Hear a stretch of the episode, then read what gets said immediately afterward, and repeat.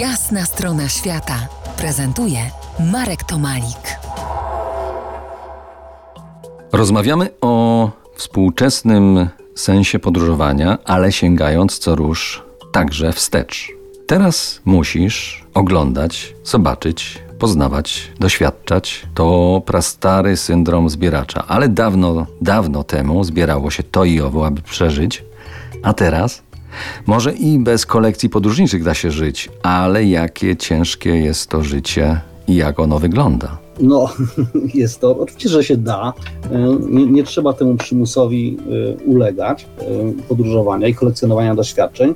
Ja nie wierzę w to, że, że o wartości człowieka i wartości jego życia decydowała ilość odbytych podróży. Powiedziałbym tak, no, mm, raczej nikt nie staje się ani lepszym, ani bogatszym, lepszym człowiekiem od tego, że gały widziały. Tak bym to ujął brzydko. Przypomina mi się yy, stary, dobry kolega z czasów studenckich. On mi spokojnie klarował, że on nie podróżuje, bo rzeczywiście mało podróżował, bo nie widzi takiej potrzeby. Uważał, że wszędzie jest tak samo.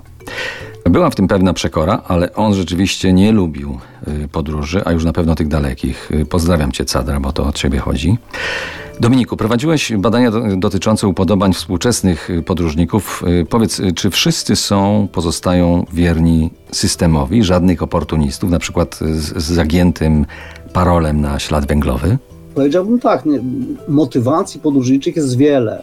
To nie wszyscy są, powiedziałbym, niewolnikami e, tego społecznego przymusu w taki prosty sposób, jak ja to przedstawiam. Zawsze jest spora ilość odstępstw, ale większość no, podróżuje właśnie w tym trybie zyskiwania szlachectwa, ale też y, takim, takim, powiedziałbym, kompensacyjnym, bo podróżowanie jest dzisiaj trochę takim opium dla mas.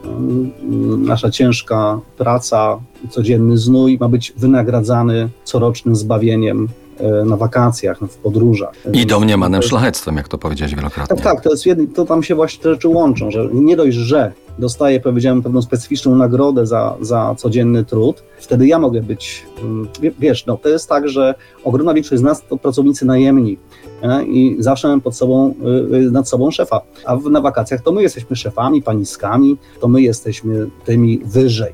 To też jest dosyć, y, dosyć znaczące. W dodatku szefowi potem można się pochwalić, że się było tu i tu i mu się tak, zrobić. Ale pochwalić się należy w ogóle wszystkim, no bo to szlachectwo trochę traci na wartości jednak, jeżeli nie znajdzie się w odpowiednich relacjach na Instagramie, Facebooku czy innych mediach społecznościowych. Droga szlachto podróżnicza, w takim razie przed nami jeszcze jedna część tejże rozmowy do której wrócimy za kilkanaście minut.